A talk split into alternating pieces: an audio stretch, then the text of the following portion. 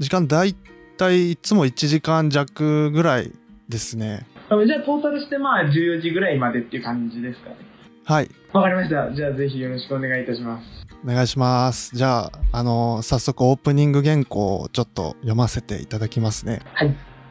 このバックサイド エフエム はいろいろな人と好きなことをしゃべるポッドキャストです。配信は Apple Podcast や Spotify で、えー、聞くことができます。ながらで聞いていただければ幸いです。ということで今回のゲストはまっすーさんです。よろしくお願いします。よろしくお願いいたします。あの最初に簡単な自己紹介お願いできたらなって思うんですけど。はい、えーと、今は富山の大学に通っているにねんのまっすーと申します。もともとは東京で高校さんねんせいまで過ごして、えーと、街づくりとか地方創生みたいなところに興味があって、今、富山で学んでいるという感じです。で、大学以外にも、あの、今インターンをさせていただいたりとか、今自分でやっているこうプロジェクトというか、あの、立ち上げたプロジェクトを運営したりとか、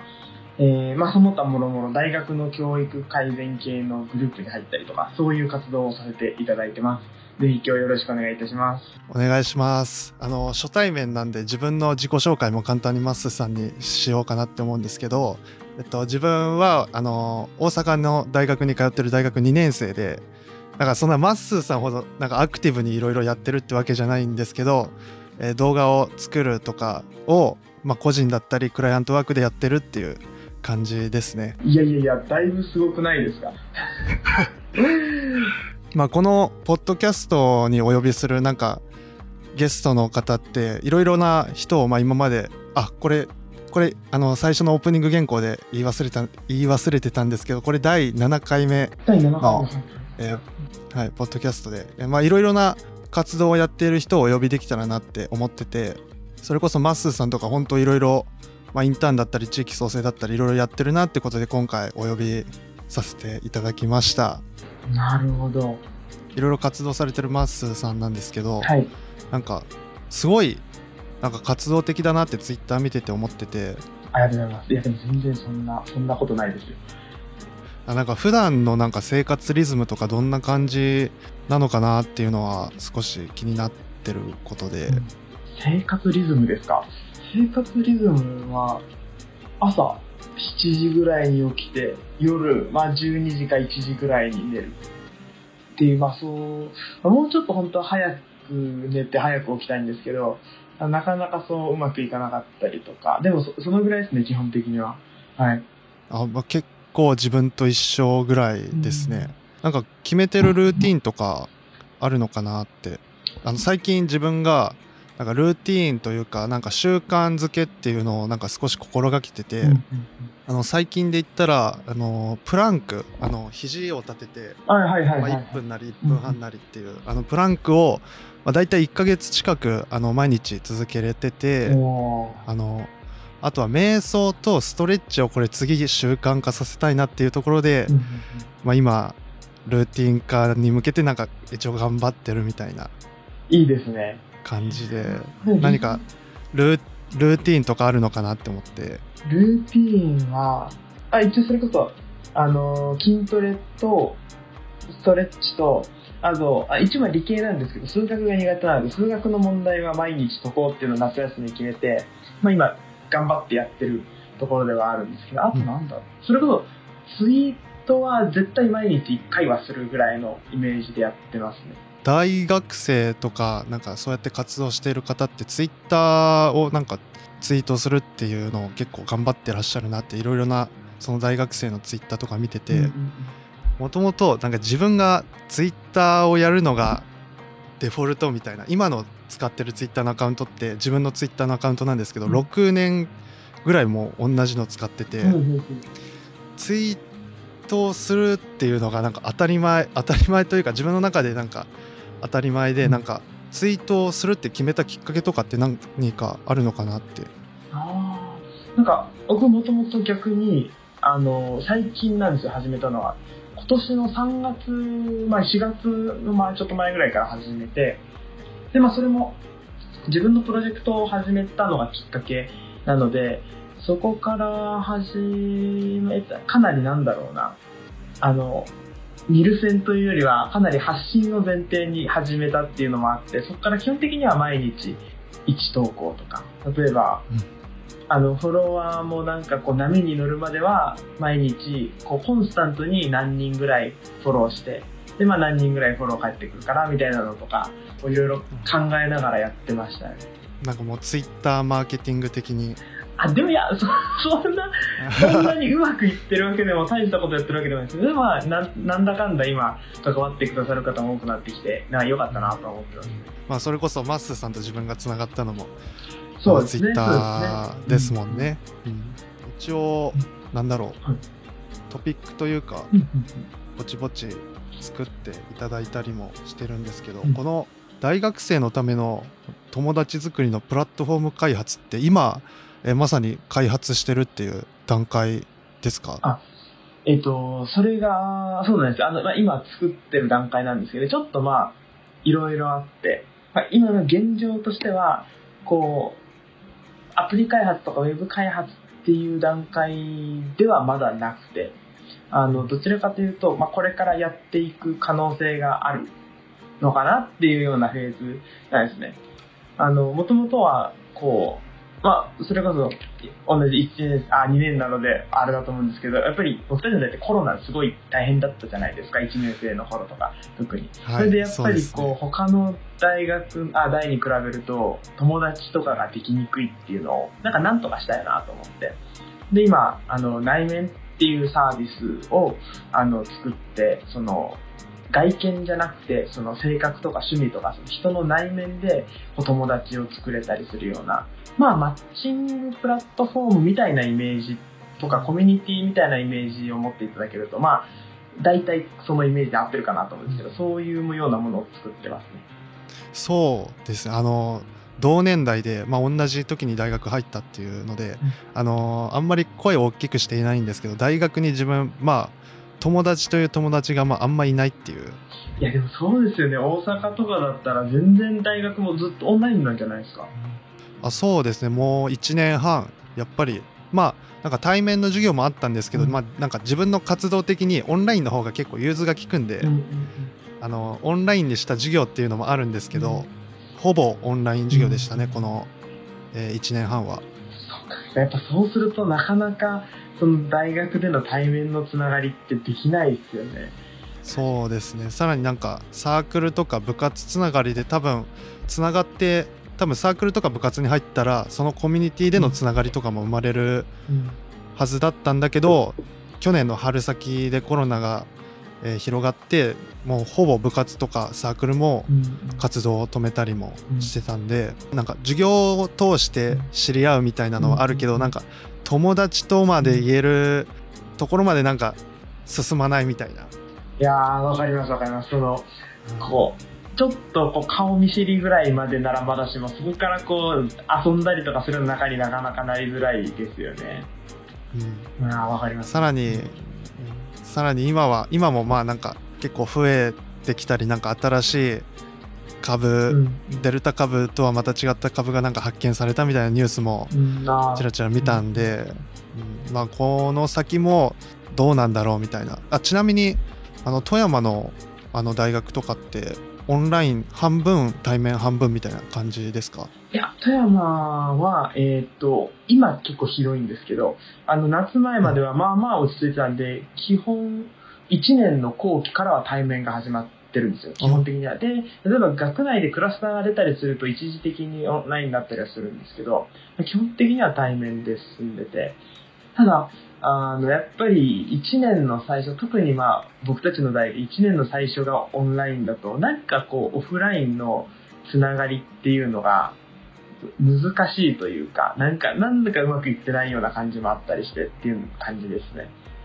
そうですね、あの大学っていろいろなところから人がやっぱ来るじゃないですか、うん、今までの、まあ、なんか小中高とかって、まあ、その地域だったりの人がやっぱ大半だったんだけど、うん、その住む地方が違うと結構なんだろう、まあ、文化が違うじゃないけどやっぱ少しなんか違うなっていうのを感じて、自分は、うん、なんかどんな感じで、まあ、接していけばいいんだろうみたいなのを、まあ、少し迷ったりはしますね。うん、あ、そうですよね。もともとご出身は関西、大阪なんですか？えっと、出身は鳥取で、おー、なるほど、あのー、大学に入ってあの大阪になったんですけど、あの鳥取ってまあめちゃめちゃ田舎なんですよ、うんうん、はい、自分で言うのもあれなんですけどあのー、まずあの電車が走ってないっていうので、J、電車じゃなくて ジェイアール が汽車なんですよ。なるほど、はい、でそこでなんか汽車っていうのをなんか普通の会話の中で走ってたら、え、汽車って何みたいな感じで突っ込まれたり、うんうんうん、あれですよね、ディーゼルというか電気で走らないあのディーゼル車というか、あのこの上 の、 あの架線がなくても動くやつってことですよね。あ、そうですね、そうです、なるほどなるほど、はい、そうなんとか、まああと、まあ、地味に、まあ、鳥取の人は方言だって気づかないけどイントネーションとかが少し違って、うん、なんかおかしくないみたいな、なんかっていうのはなんか大学に入ってあれ感じましたね。確かにそうそうそう、では山陰になるんですかね。そうですね、山陰ですね。ああ、そうか、なんかいや勝手な偏見ですけど、すごいこう大阪とか福岡もうつなぐのも基本瀬戸内側でつながってるような気がしてて、なんか山陰って結構、はい、いやでも富山もそうなんですよ。なかなかこうすごい山に囲まれてて、こう独自の文化というか食生活とかもそうなんですけど、なんか変わったところもなんかあるのかなと思いますね。あのまさにあの山陰と山陽、あの瀬戸内、うんうん、瀬戸内は結構都会というか発展してるんですけど、うんうん、あの山陰の方はそれこそ独自の文化というか、うん、もう全くの別物みたいな感じですね。ああ、そうか、行ってみたいですね。なんか鳥取、鳥取というとなんか砂丘のイメージがあるんですけど、うん、あそこは砂丘、うん、県外の人が鳥取に来たらなんか鳥取の海鮮がうまいって、うん、うまいらしくて、へー、自分は気づかなかったんですけど、うん、食べてみたらなんかもう全然違うみたいな。それちょっと行ってみたいですね。ちょっとコロナが多少落ち着いてきたらあの行くの時間かかりそうですけどね。そう結構その交通手段も限られるし。大阪までだと何時間ですか？大阪までだとバスでさんじかんぐらいですね。ああ、バスでさんじかん。あ、それでもななじかんか、遠いですね、うん、そうか、やっぱりやっぱり大阪を経由しないとなかなか行きづらいですよね、こっちのこう北陸とかこっちの方からだと。そうですね、なんか大阪に、まあ、やっぱ集まってるから一回大阪に出て、まあ、それそこから、えー、東海だったり東京だったりそれこそ北陸の方っていう感じですね、うんうんうん、ですよね。ああ、そうかそうか、なるほど。いい、でもいい、いいですね、ちょっと行ってみたくなりました、そのあの、うん、海鮮の話を。ぜひ鳥取に来たら海鮮食べてみてください。わかりました。ありがとうございます。鳥取の海鮮、はい、覚えておきました。はい。あの夏とかだったら、うん、あの岩牡蠣、牡蠣が結構、はい、取れるっぽくて、自分も今年の夏一回食べたんですけど、うん、岩牡蠣、生の岩牡蠣、まあいろいろ食べ方はあると思うんですけど、うん、ぜひもしよかったらわかりました感じで食べてみます。ありがとうございます。ちなみに東京から富山に行かれて。はい、すごいこれは印象的だったなみたいなことあったりしますか？あ、印象的、やっぱりあの魚は美味しいんですけど、まあ、ちょっとその話はあの置いといたとして、一番やっぱ思うのは自然が近いことかなって思ってるんですね。あの立山連峰、まあ、北アルプスの一番北になるのかな、あのがずっと連なってて、結構さんぜんメートル、にせんごひゃくからさんぜんぐらいの山だと思うんですけど、結構こう山々が連なってですね、なんかそれがあのなんだろうな、普通こう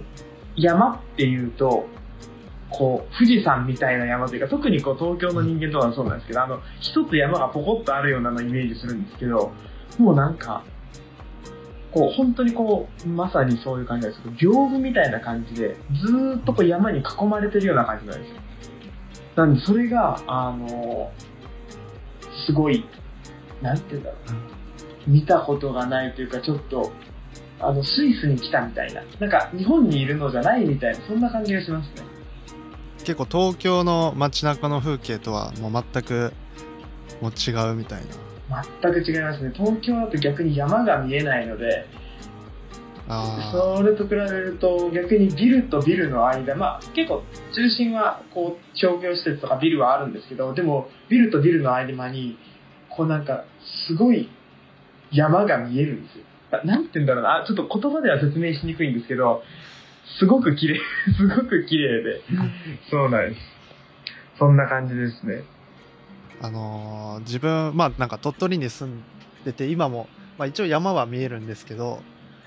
あの結構なんかコンクリばっかのとこに住んでて、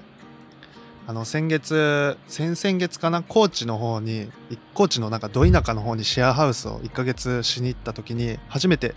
なんか ど, ど田舎に住んだんですけど、はいはいはい、なんか全然なんか自然が近くにあるってもうなんか全然違うなっていうのを感じて。いいですよね。もう富山の中ではかなりやっぱりまだ都会の方なんですけど、なんかそれでも全然こう東京と違ってなんかカエルが道を歩いてたりとか、カエルは東京でも道を歩いてるんですけど、なんかあのいろいろ雪とかもそうですし、なんかトンボとかの量とかやっぱりなんかコンクリートに覆われてる部分が少ないんだろうなってのは本当に感じますね。なんかこう自然が多くて、まあ、なんか都会の良さも、まあ、地方の良さもあると思うんですけど、なんかやっぱどっちも体感してみて、なんかまあ一応双方にメリットはあるんだけど、まあなんかそのうち今後なんか自分が合う方をなんか見つけれ見つけていくことができたらなとか思ったりは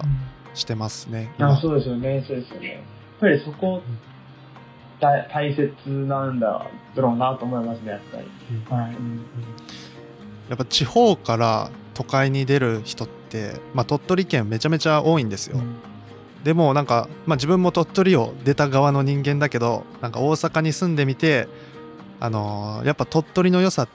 とかってやっぱある、あるなっていうことになんか出てみて気づきましたね。あ、それ、いや俺はこう、まあ、ある意味逆パターンなんであれなんですけど、うん、なんかいろいろ大学で地方創生とか学んだりしてると、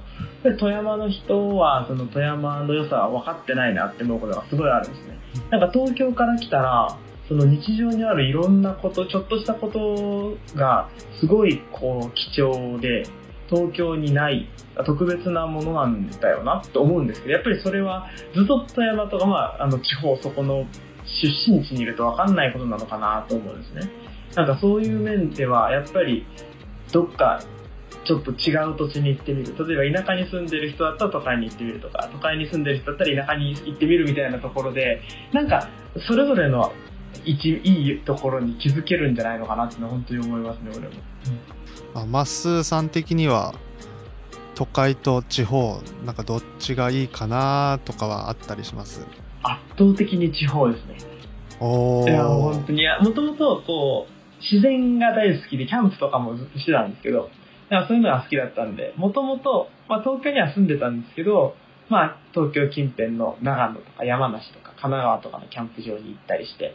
こう自然と戯れて過ごしてきたというか育ってきた部類の人なので、やっぱりそういうなんて言うんだろうな、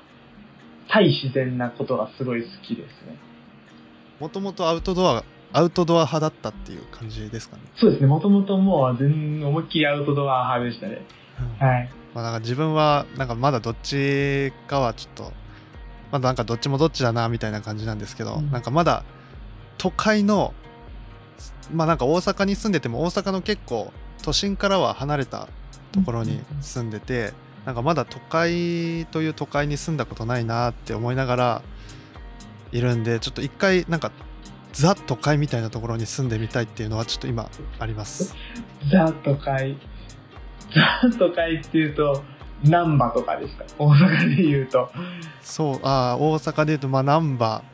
梅田、まあ、なんか街的に自分は梅田の方が好きなんで、難波よりも。お、なるほど、梅田とか。は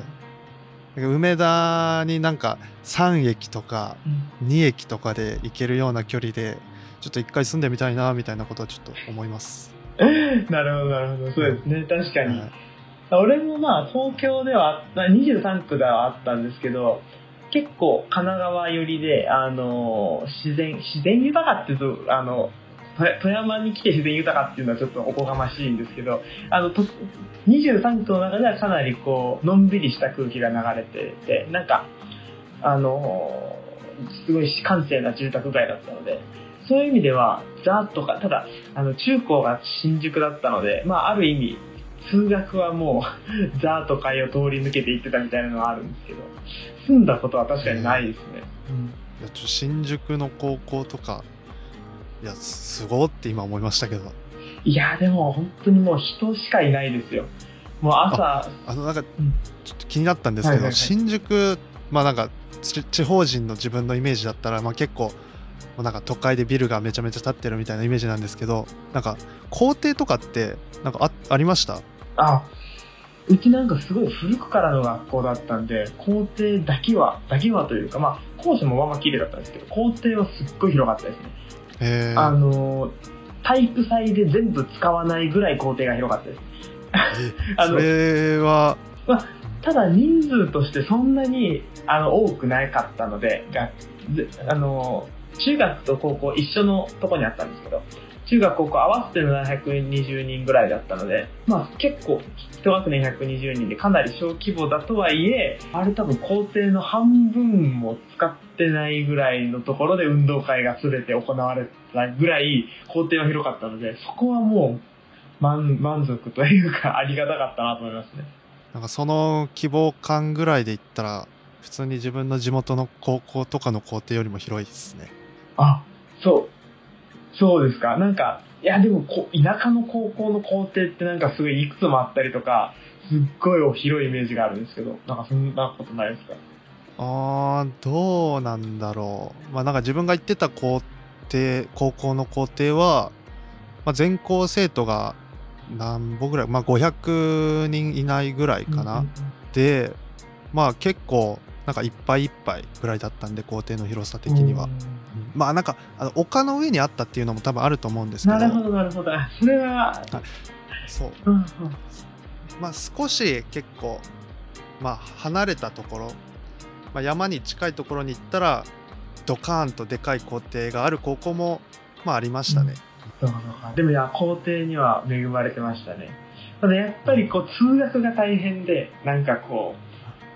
渋谷とか原宿を通ってちょうどこうルートとして渋谷とか原宿を通って新宿を通って学校に行くんですけど、もう毎日満員電車にこう詰め込まれながら行ってたので、もう、もう今富山にいちねんはんぐらい、もうそろそろいちねんはんぐらい経ちますけど住んでみて、もう向こうでは生活できないなと思いますね。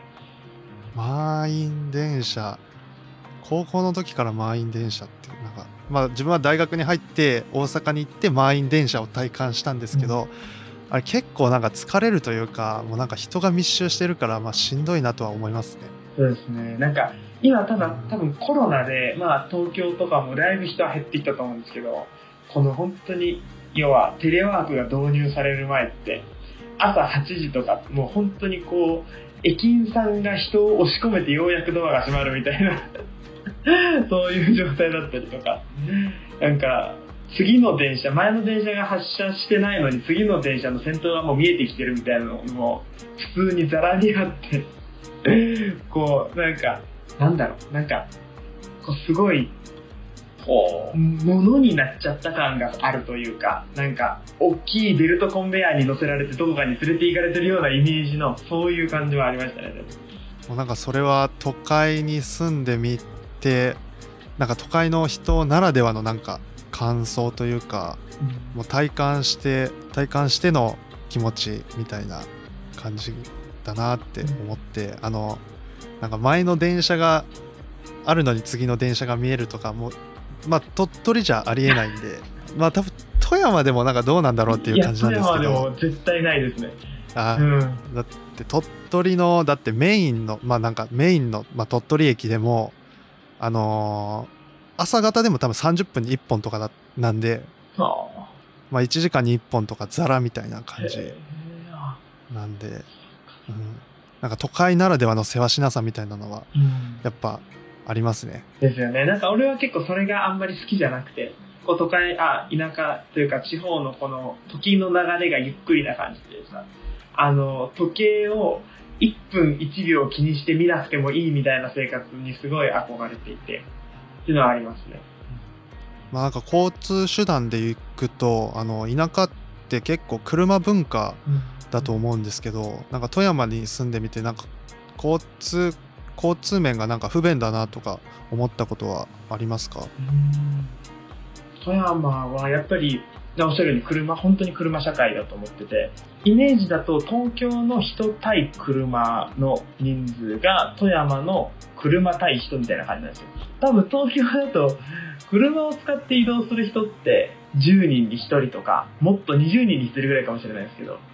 富山だと基本歩道には誰も人が歩いてなくて車バンバン通ってるみたいな、あ多分田舎はどこもそうだと思うんですけど、なんかあ不便かどうかっていう意味では結構あの富山駅までも近いので、あの街中までもまあ自転車とか、まあ、歩きでも全然行けるぐらいの距離なので、まあ、あの特段不便ではないんですけど、やっぱりその車社会なことはなんかちょっといい気持ちがしないというか、まあ、なんか二酸化炭素出たりとかもいろいろ考えるとあんまなんかなって気はしますね。あのちなみにバスバスって富山で乗ったことありますか？あ、ありますあります。あのなんか決済手段ってあの現金オンリー現金オンリーですね。現金オンリー。ああ、なんかそこがなんかもう少し変わってくれたら、なんか自個人的にはバスがなんかもっと使いやすくなるなって思ってて、あの鳥取のバスって鳥取のバスもやっぱ現金オンリーなんですよ。でそこがなんかまあスイカを導入してくれたらすごい助かるなみたいな、小銭を準備しなくてもいいしって思ってて。あの京都のバス京都のバスにも乗ったことあるんですけど、京都のバスってスイカ対応してるんですよ。なんかそれがなんか普及してくれたら助かるんだけど、なんかいろいろ難しいのかなって思ったりして、うん、確かにいや、あのー、こう街づくりとかで交通とかを学ぶ授業もあるんですけど、その時に例えばもともとは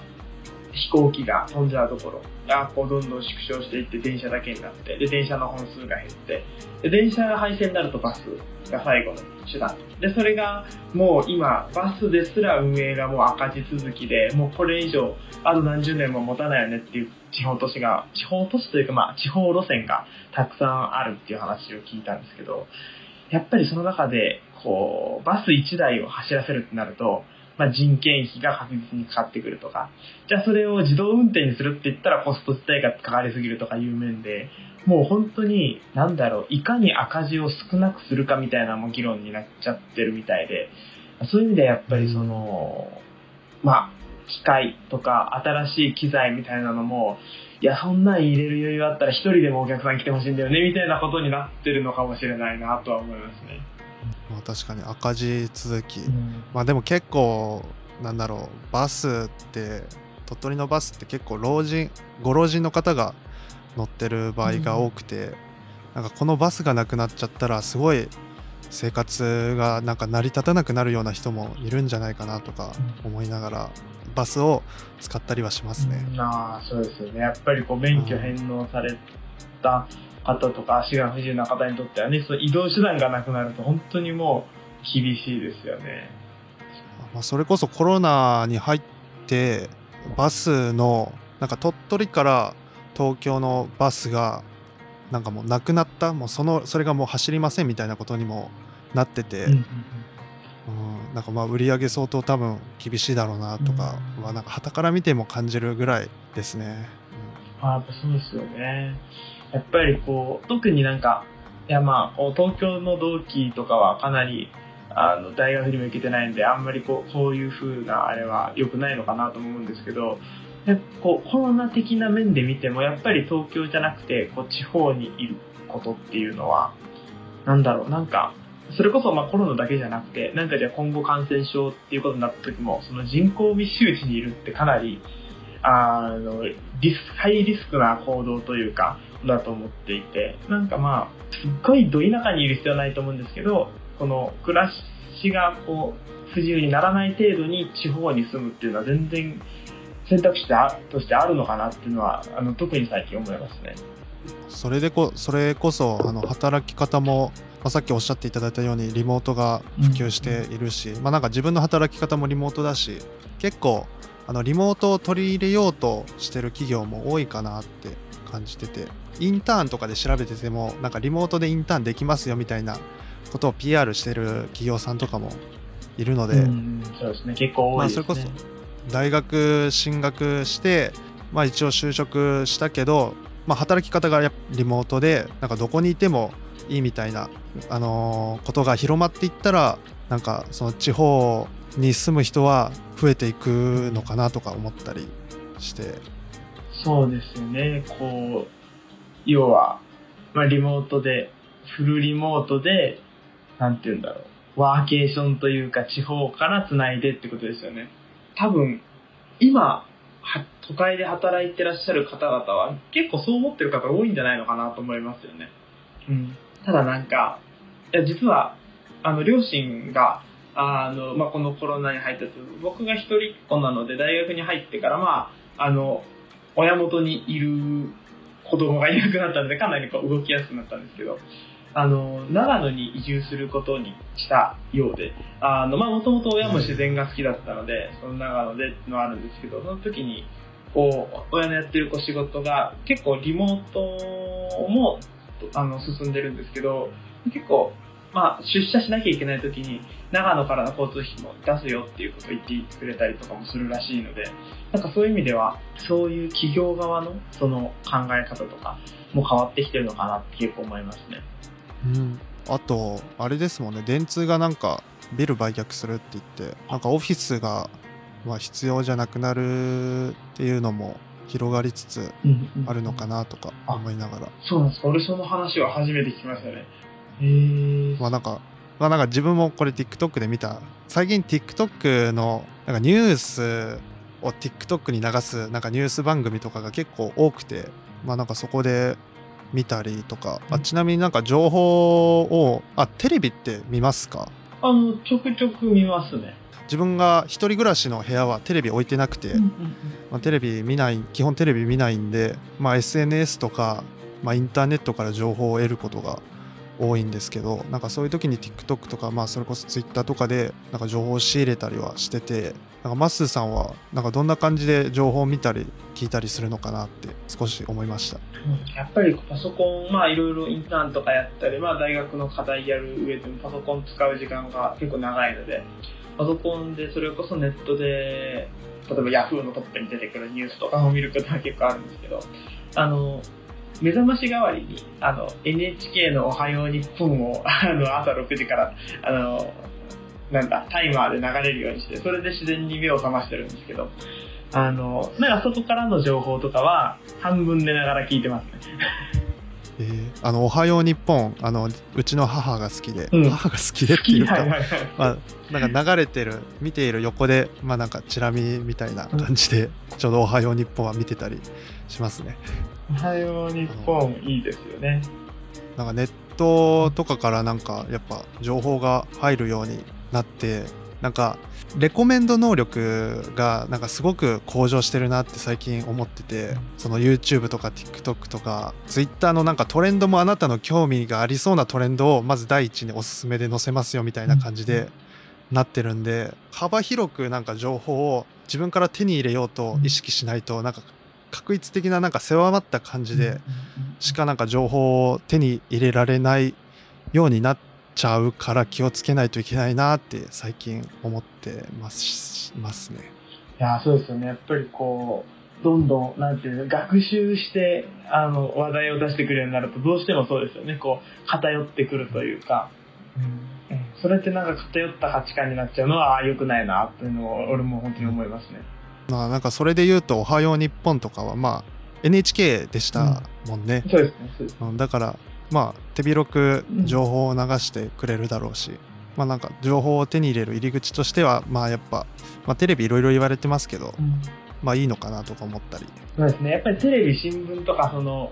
オールドメディアって言われますけど、やっぱりこう続いてきたところには一応理由があるのかなっていうのも思ったりして、そういうこう公的に近いこう告知っていうんですか、なんかそう個人が出してるわけじゃなくてちゃんとした団体が出してるっていうところも含めて、なんかやっぱりいいのかなってのは思ったりしますね。あのさっきなんかパソコンよく大学でもあのニュースとかでもよく使うっておっしゃられてたんですけど、うん、あの自分大学に入ってからあの視力が結構下がったなって実感してて、大学の授業でもパソコン使うし、なんかまあプライベートだったりいろんなことでパソコンを見る時間が高校の時よりも極端に上がって、うんうんうん、なんかもう自分で実感するレベルぐらいまで視力落ちたなって思ってるんですけど、なんかマッスーさん的にはなんか視力的にはなんか落ちたなみたいなことは感じたりします？ああ、視力、いや、もともと結構実は目悪くて、なのでなんかそんなに落ちたっていう認識はあんまりないかなと思いますね。うん、ただでもやっぱり目が疲れることとか肩が凝ることとかって結構多くて、あ、パソコンちょっと使いすぎなんだろうなと思ったりはしますね。ちなみにパソコンはなんか何使ってるとか？デルデルです。デルデルああデル有名な Windows ピーシー、 ノートノート ピーシー、 ああそうです、ノートの Windows、 はい。なんか選んだポイントとかってあったりします？いや、実はこれ選んだのがこうさん、こういちの、えー、っと秋ぐらいで、あの高校になんか卒業研究みたいなのがあってですね、だからそれをこう各自書かなきゃいけなかったので、まあ、そのタイミングで購入したんですけど、やっぱり大学まで使いたいなっていうことで、なんかこう安物を買ってすぐ壊れちゃうよりは、まあ、しっかりしたところのまあまあちゃんとしたやつがいいよねって言って、結構いいいいやつというか、あのが丈夫なやつというか、そのあのゲーム用なのかな、一応その容量もまあまあ大きくて処理能力の高いやつを買ってもらって、それを使ってるんですけど、ただもう今実はバッテリーがもうダメになってきてて、充電のあのコード抜いたらさんぷんぐらいで電源落ちちゃうので、もうある意味あの充電のあれがないとやっていけないんですけど、そんな感じですね。すさんぷんでバッテリーがなくなっちゃうって相当ですもんね。いや本当にあの特に起動したりしたら、要はコンセントささずに起動したりしたら、もう起動していっぷんも持たないですね、本当に。もうすごい使い込んでますね。そうですね、まあお世話にはなってお世話にはなってるかなと思うんですけど、ちょっとバッテリーだけはさすがにもうそろそろ変えなきゃなと思ってます。結構性能面ではまあ満足してて、まあ、バッテリー以外だったらいけるかなっていう。そうですね、もう全然こう能力的にはもう十分、うんまあ、そのそこまで重い操作とか、あの動画編集とか、なんかこうゲームとかもそんなにやったりしないんで、こうまああんまり追い込んだ使い方はしてないんですけど、うん、まあ、そ, それであれば全然こう困ることがないぐらいな感じです。 Windows ピーシー って結構種類があるじゃないですか、うん、まあ自分は、まあ、あの MacBook を使ってるんですけど、うん、まあなんか Windows の方が性能がいいっていうのは前情報としては一応知ってるっていう感じで、うん、あ、そうなんですか。なんか Windows ピーシー どうなんだろうっていうのは少し思うところではありますね。うん、まあまあそうかも。まあ確かにあのいろんなまだいろんなものが結構今 Mac を使う人も増えてきてますけど、それでもやっぱりいろんなものが Windows 基準でできてることって結構多いじゃないですか。なんでそういう意味ではやっぱなんか使えどこ行っても使えるのはまだ Windows なのかなって思ったら、まだあの高校の段階で Mac にしなくてよかったなっていうのは思ってますね、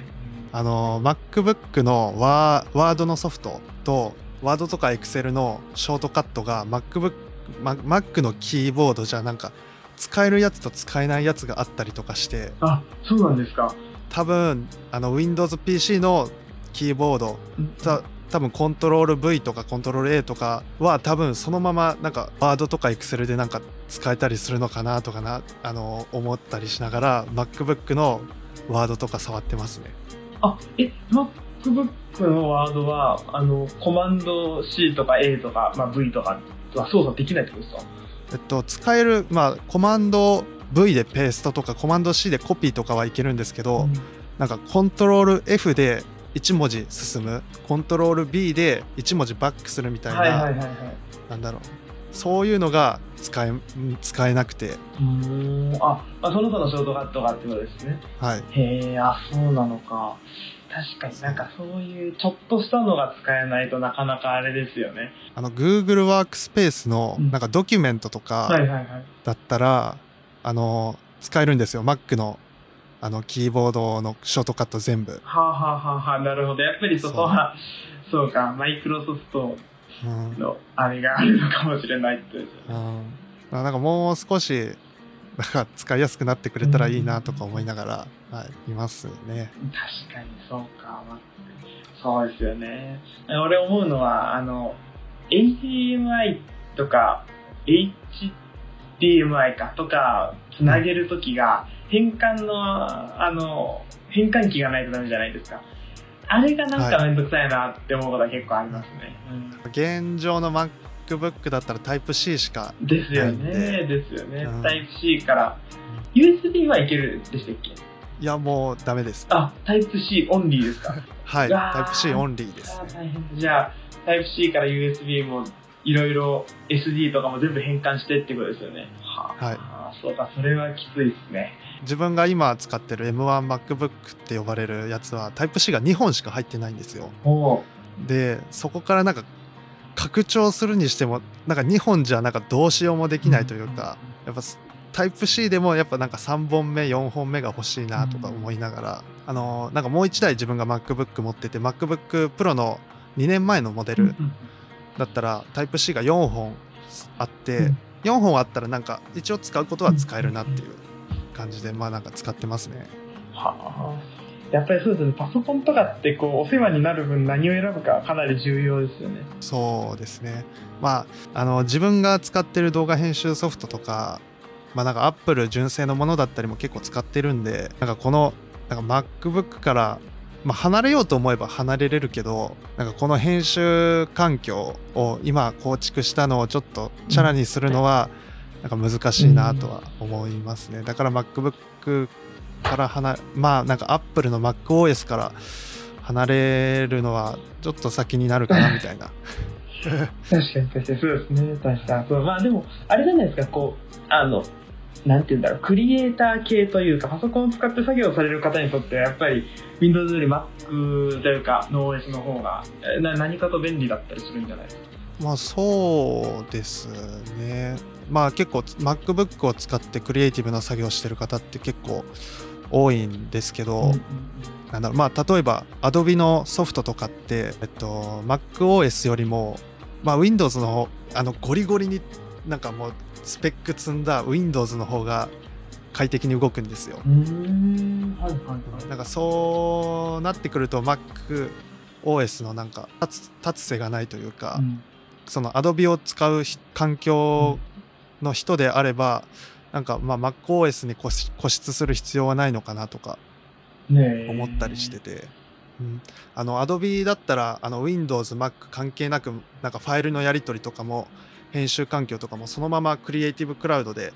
どうにかできちゃうんで。あれでしたっけ、プレミアプロとかも全部 Adobe でしたっけ。はい、ああそうか、そしたらそうなんですね。へえ、そうか。まあ自分はプレミアプロとまあファイナルカットプロ両方使ってるんで、うん、でファイナルカットプロは MacOS でしか動かないから、うん、ああじゃあまあそうですね。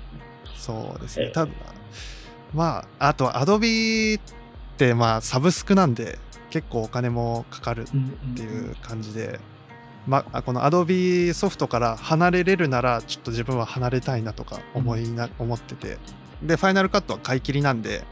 理想はなんかもうこの Final Cut MacOS の環境で生きていくことなんですけど、うん、クライアントワークとかで Adobe 製品使ってこうこうこうしてくださいみたいなことを言われたりするんで、なんか Final Cut も使えてかつなんか Adobe も使えるこの MacOS を使ってるっていう感じですね。なるほど、うん、だいぶパソコンの話で盛り上がっちゃいましたね。はい、結構硬い話からパソコンの話してあのスイカの話あの最初の方にちょっとしたんで、この大学生のキャッシュレス事情っていうのでキャッシュレス使ってますか。あー、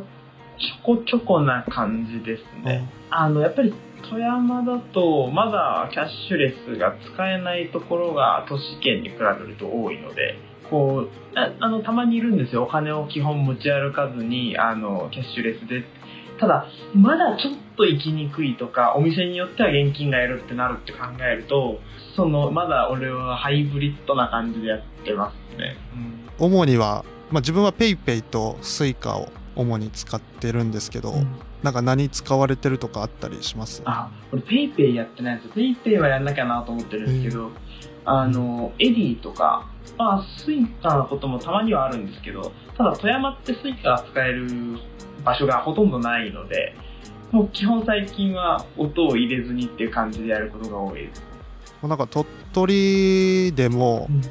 あの最近気づいたんですけど、なんか自分の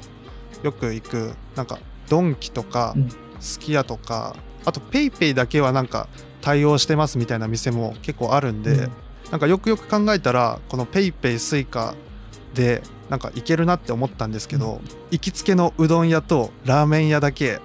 一切何もキャッシュレス対応してないんで、あそれはあの現金現金を持ちあの、まあ、せんえん札はなんか最低でも持ち歩かないとその行きつけの店には行けないっていう。確かに確かにそれは大きなあれで問題ですね。まあそれさえあればなんか、まあ、スマホ、まあ、財布を、えーうん、置いていってもまあなんか買い物とか外食ができるっていう感じでですね。まあ、こんな感じでキャッシュレス事情そうですね、キャッシュレス事情はそんな感じこれはハイブリッド、はいえーはい、あじゃあキャッシュレス事情の次はなんかサブスク事情ちょっとあ俺サブスク事情はほぼないゼロな気がします。へえ。逆に何やられてますか？アマプラ、アマゾンプライムと、うん、えー、Adobe クリエイティブクラウドとあと、まあ、サブスクかどうかは分かんないですけどあのジム月額のジムで、はいはいはいはい、あの通ってるのとあと iCloud と Apple Music、うんうんうん、ああなるほどなるほどこの、はい、このごこを、まあ、サブスク月額でやってるっていう感じですね。確かにあの、まあ、ジムとかの会員費的なのを考えると俺も一つコワーキングスペースに行ってるんですけどそこは会員制でやってるのでそこには払ってますね。あの、まあ、自分もコワーキングスペース鳥取のコワーキングスペースなんですけど、うん、そこをまあ通ってて、うんうん、あの鳥取のコワーキングスペース、まあ、駅前にあるやつなんですけど、うん、あの無料なんですよ。学生だからですか？少なくとも学生は無料ですね。大人はどうなんだろうなんか面接してください面談してくださいみたいなのがあったんですけど無料かどうかはでもまあ無料で使えますね。いいですね。俺も今コワーキングふたつ行っててひとつは有料なんですけどもうひとつは完全に無料でこれも結構駅前にあってまあそれは学生限定で無料なんですけどなんかそこも今市の施設でコロナで使えないんですけどあのコロナに学校今ひどくなる前はだいぶ使ってましたね。いやなんか無料で使えるコワーキングスペースなんてものがあるんだって見つけた時は思ってなんかすごい画期的だなって思ってなんかなんかそれは会社が運営してるコワーキングスペースなんですけどなんか利益とかなんか大丈夫なのかなとか思いながらその飲み物とかも無料でえ飲めたりするんでなんかこんなに至れり尽くせりで大丈夫なのかなとか思ったりして。確かに。え人は結構大勢来てる感じなんですか？まあ、平日の昼間はまあなんか人数が少ないんですけど、まあ、夕方とかになったらそこそこ学生とかが集まってあのコワーキングスペースに iMac が置いてあるんでなんかそれでイラストレーターとか触ってたりはしますね、うん、それ大体何人ぐらいいらっしゃるんですか？どのぐらいのこう規模感で何人ぐらいいらっしゃるんですか？にじゅういかないぐらいですかね。あでもそうそのぐらいから、うんいやーやっぱりコワーキングいやどっちもうち琴山にあるのが新しいんですけどなかなかやっぱり学生が寄りつかなかったりとかあの大人の方も来にくかったりみたいなのもあったりしてあのなかなかこううまく回ってないっていうところがあってその辺はなんかどうしたらいいのかなと思ったりはしますね、うん、確かにどうなんでしょうね。なんかコワーキングに行きにくいなんかまあ自分はなんか最初からコワーキングスペースがあればなんか通いたいなって思ってた側の人間なんでそれこそせっかく無料で使えるその市の施設があるっておっしゃってたんでなんか利用できるなら利用したらいいのになとか思いながらそうそうなんですよそうなんですよなんですけどなんか来ないんですよねあ、あの自分の後輩にあのコワーキングスペース紹介した時にあの何をしたらいいか分かんないって言ってたんですよね、うんまあ、自分はコワーキングスペースでなんか編集だったり作業だったりするためにそのコワーキングスペースを使うっていうのを考えてて多分あんまり使わない人はなんか何をしたらいいんだろうみたいなところで止まってたりはするのかなって思ったりしました、うんうん、サブスクからのコワーキングの話はこんな感じですかねあなんかサブスクを契約しない理由とかってあったりしますか？あなんかあんまり必要に感じるサービスがないからっていうなんかそんな別にあの特にこう決めたからとかそういうわけじゃないんですけど別になんかその、うん、ああとはかなりまあ節約は好きなのでお金をかけなくていいところにはお金をかけずに行きたいなっていうのはあります、ね。まあ、自分も削れるところは削りたいんですけどね。今ジム、あの地元のジムと大阪のジムでふたつ契約してて、うん、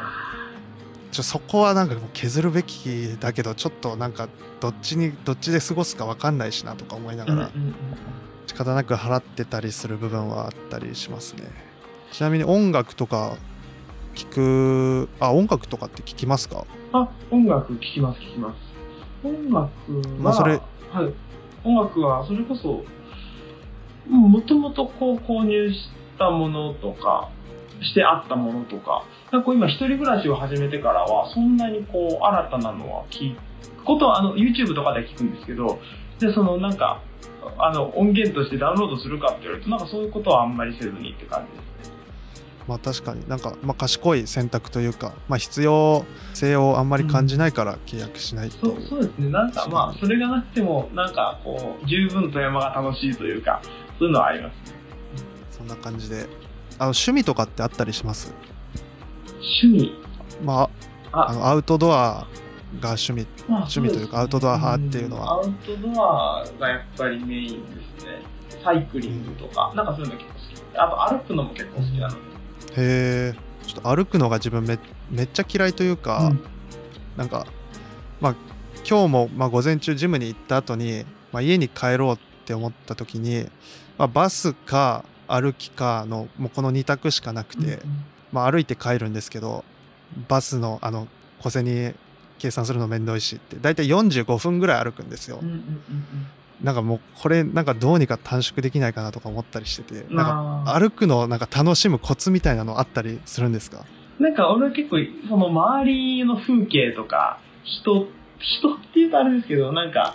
こう周りを見ながら、結構自然も綺麗なので、あの、まあ、街中ではあるんですけど、なんか川が結構流れてたりとか、そんなのを見ながら、ちょうどコワーキングもあのよんじゅうごふんごじゅっぷんぐらいの、あのさんキロ、もっとあるかよんキロぐらいかあるんですけど、あそこまで毎日のようにテクテク歩いていってますね。そ, それすごいっすね。いやいや、もう本当に歩くの好きなんですよ。なんかここで電車に乗って、路面電車が富山あるんですけど、路面電車に乗ってあの短い距離ににひゃくえん払うんだったら歩いた方がいいんじゃねみたいな話になってくると、うん、なんかもう自分はじゅっぷん歩くのが限界ぐらいです。え、でもよんじゅうごふん歩かれるんでしょ？そう、まあ筋トレした後だし、なんか有酸素にもなるから、うんうんうん、しゃなし歩くかみたいな、あ、まあ、有酸素の側面が結構強いですね、うんうんうん、筋トレした後の有酸素っていう側面が、まあ、むしろそれ以外だったらもうあれですね、ほぼ歩かないというか、うんうん、あの iPhone のヘルスケアで歩数が測れるじゃないですか。 あ、はいはいはい、な、な、あれで、うん、この前見たら年でいちにち平均さんぜんごひゃくぽぐらいしか歩いてなくて、あ、どうなんだろうね。でも車を持ってる方とかに比べたら多いじゃないですかね。どうですかね、うん、なんかまあ自分は少ないなって少し感じて、なんかまあ歩く日とかは、まあ、それこそ今日は今見たらあのいちまんぽぐらい歩いてたんですけど、多分歩く日は多分極端に歩くんだけど、うん、まあトータルしてみたら基本歩かないみたいな。なるほど。それこそいちにちそ家に家から出ないみたいなこともまあまああるんで、うんうん、まあ、行くのジムぐらいみたいな、 あ、はいはいはい、まあ、あんまり歩かないですかね。うん、俺逆にヘルスケアは多分まだまだというか、今年平均がいちまんせんは行ってないと思っていちまん台は乗ってると思いますね。本当にもう歩くの歩くのだけが大好きでっていう感じですね。自分のさんばいぐらい歩いてますね。あ、そうですか。なんかこんな感じで、あのーまあ、ヘルスケアこれ特段設定したわけじゃないですけど、はいはい、なんか歩数分かるだけでも結構楽しいなとか思ったりして。あ、楽しいですよね。俺もこうなんかこう変化していく数値とかグラフとかみんな結構大好きなんで、うん、あの見てると楽しいですね。特段なんかこれ設定しなくてもなんか勝手にやってくれてるのが結構自分好きで、あ、今見たらおとついあのごひゃくぽぐらいしか歩いてなかったです俺もたまにあの家にでも歩いてない、なんかこう結構もうだいぶあの研究してきたんですけど、多分 にじゅうさんじゅっぽ 歩いた程度だと換算が始まらなくて、ごじゅっぽぐらい歩いたら急にごじゅうから換算が始まるみたいな感じになってるらしくて、あの家で過ごしてると全然ひゃくいかない時とか結構ありますね。家から一歩も出なかったりすると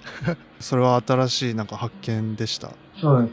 うん、そのごじゅう、にじゅう、さんじゅうぐらいかな。でもあの急ににじゅう、さんじゅうぐらいから始まるみたいです一応。じゃあまあもう少しこの数値よりは歩いてるかもしれないっていう。そうですね、まあちょっとぐらいはっていう、はい。なんか最近なんか自分が Apple Watch の購入をなんか少し考えてて、うん、Apple Watch のなんかヘルスケアっていう、